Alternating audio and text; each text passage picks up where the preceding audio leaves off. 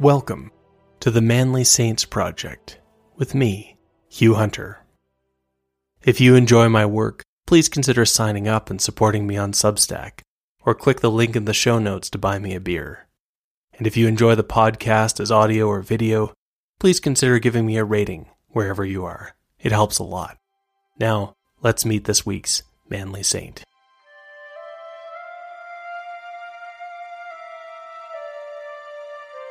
Join me today to meet a king who died a martyr and became his people's hope. Name Edmund or Edmund. Life around 840 to 869 AD. Status Saint. Feast November 20th. Even after he had lost the battle, and after his last strategy for stopping the great heathen army had fallen apart, King Edmund refused to compromise. He would not bend the knee and become a client king, serving under the pagan Vikings. He also wasn't going to take the advice of his surviving lords and flee from his homeland. Edmund had made his play, and through chance and circumstance, it had not been a success. Now, he waited for the Vikings, surrounded by nothing but a few loyal servants, like the boy who carried and cleaned his weapons and armor. When the Vikings arrived, King Edmund was brought before the war leader, Ivar the Boneless. Edmund's servants watched as Ivar punished Edmund with a savagery unlike anything they had ever seen. Perhaps Ivar too realized what would have happened if Edmund's plans had been successful. Or maybe it was something else. One historian has suggested that Ivar wasn't just killing Edmund, he was sacrificing him. If so, Edmund wasn't cooperating. He was beaten and whipped and called on Christ for strength. The Vikings tied him to a tree and shot arrow after arrow into him, but still he faintly called on Christ. Finally, Ivar had Edmund untied and decapitated. Ivar knew that these Anglo Saxon Christians spoke of their bodies rising again at the end of this age of men, this ver alt, or as we would say, world. So Ivar decided to make it difficult for God to put Edmund back together. Ivar had Edmund's head thrown into the deep forest. Edmund's servants looked on in helpless horror. Edmund might not have been broken, but it seemed there would be no Christian burial for this Christian king. In one way, the story that had come to an end with Edmund's death had started in 841, the year after Edmund was born. That was the year the first Viking longships came to East Anglia, a kingdom in the east of modern England, extending inland from the coast to near the modern city of Cambridge. The pagan people of Scandinavia had been expanding, raiding far from their frozen homelands. The age of the Vikings had arrived. The scholar Alcuin had tried to capture what this meant in a letter to one of England's many kings.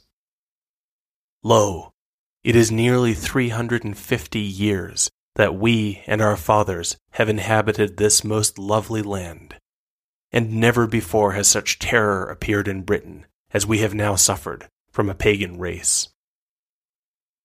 Nor was it thought that such an inroad from the sea could be made. Behold, the church of St. Cuthbert, spattered with the blood of the priests of God, despoiled of all its ornaments, a place more venerable than Ayr in Britain, is given as a prey to pagan peoples.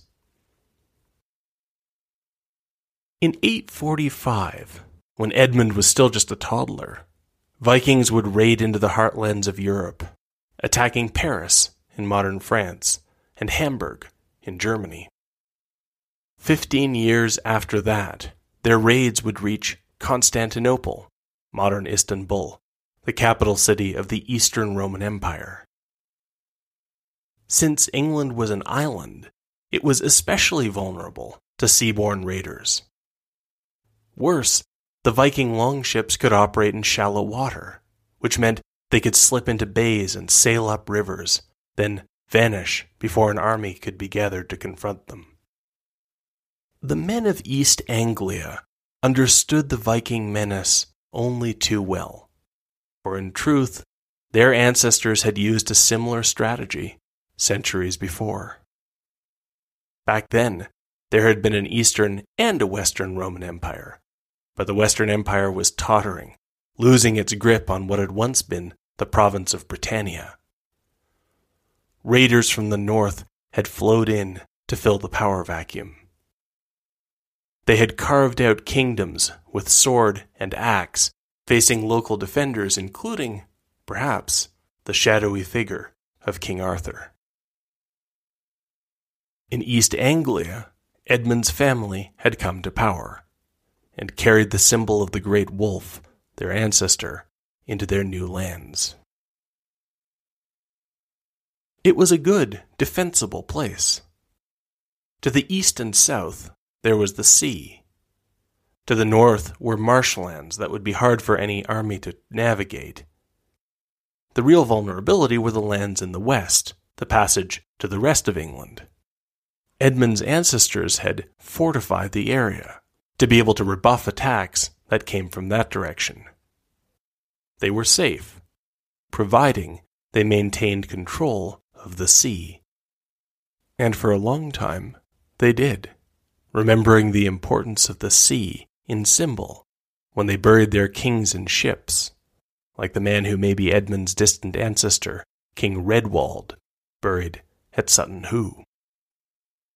By now, the Angles were no longer warlords. Their leaders called themselves kings, kings of Angleland. They had adopted the Christian religion, slowly at first, and then with enthusiasm. Monasteries and churches were built, preserving their history and identity. The kings no longer claimed to be descended from the wolf, which was now just the symbol of their house. Instead, the family was now claiming a much grander ancestor. They now said they came from a man who had once been a mighty king somewhere in the distant south. They called him Khazar, that is, Caesar. Around 855 AD, so tradition has it, the king of East Anglia died. A new king had to be chosen from among the Ethelings, the princes, and the choice fell upon Edmund. He was fifteen years old. But perhaps the people could already imagine Edmund leading them forward. They crowned him, symbolically, on Christmas Day, an echo of Charles the Great, Charlemagne, who had been crowned on Christmas Day decades before. It was the expression of a hope that, like Charles, Edmund would bring order and security to his people. As it would turn out, he had ten years to do so. We can see from what would happen next that during his first ten years of peace, Edmund must have won the love of his people. All the traditions that offer us details come from long after his time. We hear that he was a godly Christian monarch. We hear that he was a builder Meanwhile, elsewhere, events were being set in motion that would bring Ivar the Boneless to England. In faraway Denmark, a man named Ragnar Lothbrok had come to power, and his sons would form a kind of dynasty. Ragnar brought warriors to the north of England, and for some time he prevailed, but eventually he had been killed, so it was said, by a king in the north. Ragnar's son, Ivar the Boneless, had sworn revenge. Of course, politics played a role here. Ivar and others began to gather a massive army, preparing for raiding and conquest in England. They would sail over in a flotilla of longships, making landfall on the coast of East Anglia. And so it was that in 865, the huge Viking army materialized off the coast of East Anglia. The scale of the invasion force seems to have taken Edmund by surprise. Edmund scrambled to figure out what to do. No doubt he met with his council, perhaps also consulting with the prince from the nearby kingdom of Wessex, a man named Alfred, who was visiting East Anglia at the time. In the end, Edmund could see no option but to negotiate.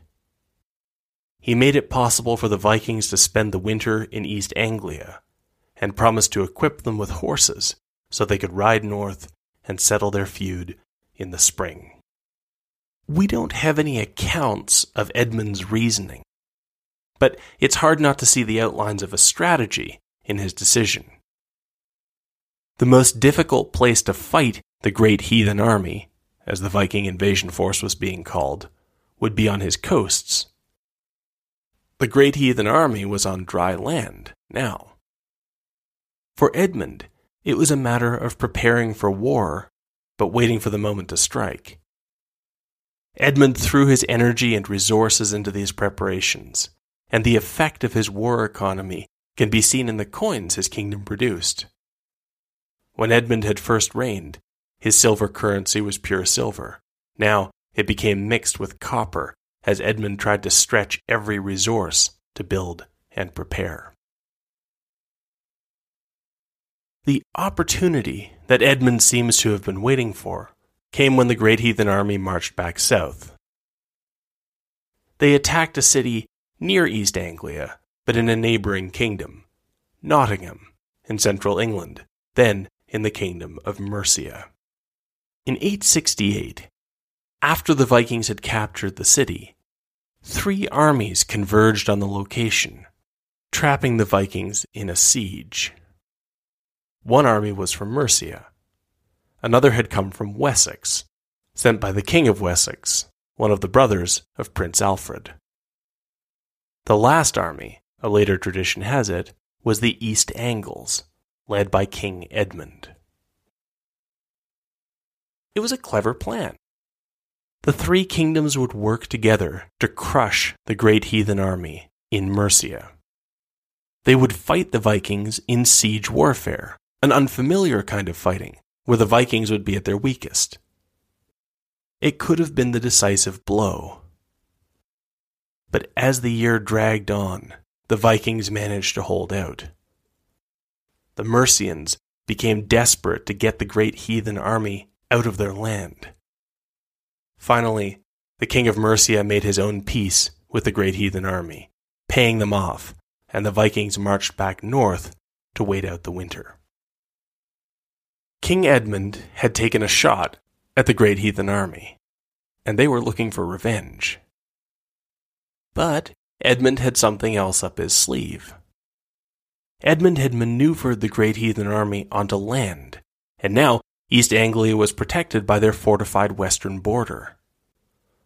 If the Vikings wanted to get to East Anglia, they would have to break through those fortifications. Edmund must have sent out his spies to track the Vikings as they came south again. But something went wrong. Perhaps the spies were tricked, or maybe the Vikings moved faster than expected. We don't know exactly why. The destruction of English monasteries also meant the destruction of many of the records that might have helped. However, it happened. By the time Edmund's army was raised and in the field, the Vikings had already burst through his western fortifications, and they were in East Anglia. We know from the Anglo Saxon Chronicle that Edmund marched his army out anyway. We know they fought fiercely, and we know that, without any of the tactical advantages Edmund had been trying to secure, his army was defeated. The remainder of Edmund's forces melted away. By the time he was confronted by Ivar the Boneless, Edmund was left with just a few men, civilians or mere boys like his armor bearer. The 29 year old king wouldn't even consider running away. He intended to make his last stand here, in the home of his people, and face the fury of the Northmen when they arrived. And so Edmund was martyred. The Vikings desecrated his body, throwing his head deep into the forest. In time, the great heathen army moved on. No one knew it yet, but in a few years, Prince Alfred, who had watched the Viking invasions from the court of the martyr king, would rise to become king of the West Saxons. It would be the men of Wessex, under Alfred the Great, who would break the great heathen army. But that was all in the future. Now, in East Anglia, ordinary people mourned the men they remembered as a saintly king. He had been a father to his people, and now the people came to the place where the body had been left. All they could do was help Edmund's few remaining men, like his armor bearer, to look for the king's head in the forest. They worried that by now it would have been eaten by animals. But when they found it, they discovered it was intact. An animal seemed to be keeping it safe. It was a great wolf, keeping watch and seeming almost like a guard, though it padded away into the forest when the king's men came to collect Edmund's head and prepare his body for burial. Locals began to come to the place where King Edmund had died to pray, and they found help and healing. The impression he had made was so great that the East Angles kept him on their coins only now they called him Saint Edmund, the king. In the chaotic years that followed, Saint Edmund continued to be venerated. Decades later, another future saint, the Bishop Dunstan, would meet the boy who had once polished and prepared Edmund's weapons. By now, the boy was an old, old man, but he could still tell the story of the martyr king. Dunstan would carry this story for years, finally telling it to the visiting scholar, Abbo of Fleury, and it was Abbo who would write the first account of the martyrdom of St. Edmund. One of the questions that runs through Abbo's account is why the martyrdom of the king had brought so much hope to the land of East Anglia. After all, Edmund had failed and had fallen. To understand the answer, Abbo thought, you had to realize that when Edmund's body was moved, it was found to be incorrupt. This is actually a fairly common miracle in the history of the Church. But for the people of East Anglia, and indeed the people of England, the preservation of St. Edmund's body was not just any miracle. All over England, people were wondering whether, after 350 years, their civilization had come to an end. They knew how barbarians overthrew civilizations. Once they had been the barbarians. Now it was happening again. Was this the inevitable fate of all civilizations, to be destroyed by barbarians incapable of understanding what they were tearing down. Maybe. The wisdom of the North said a man dies, but his reputation lives on. But as the monasteries burned, not only the reputations, but even the names of the great men of the past were being forgotten. And yet, here, in the incorrupt body of the martyr king, was the promise of another kind of immortality. It was a promise that God would not forget his servants, that he would remember them, even if no one else did. And at the end of the age, they would rise again.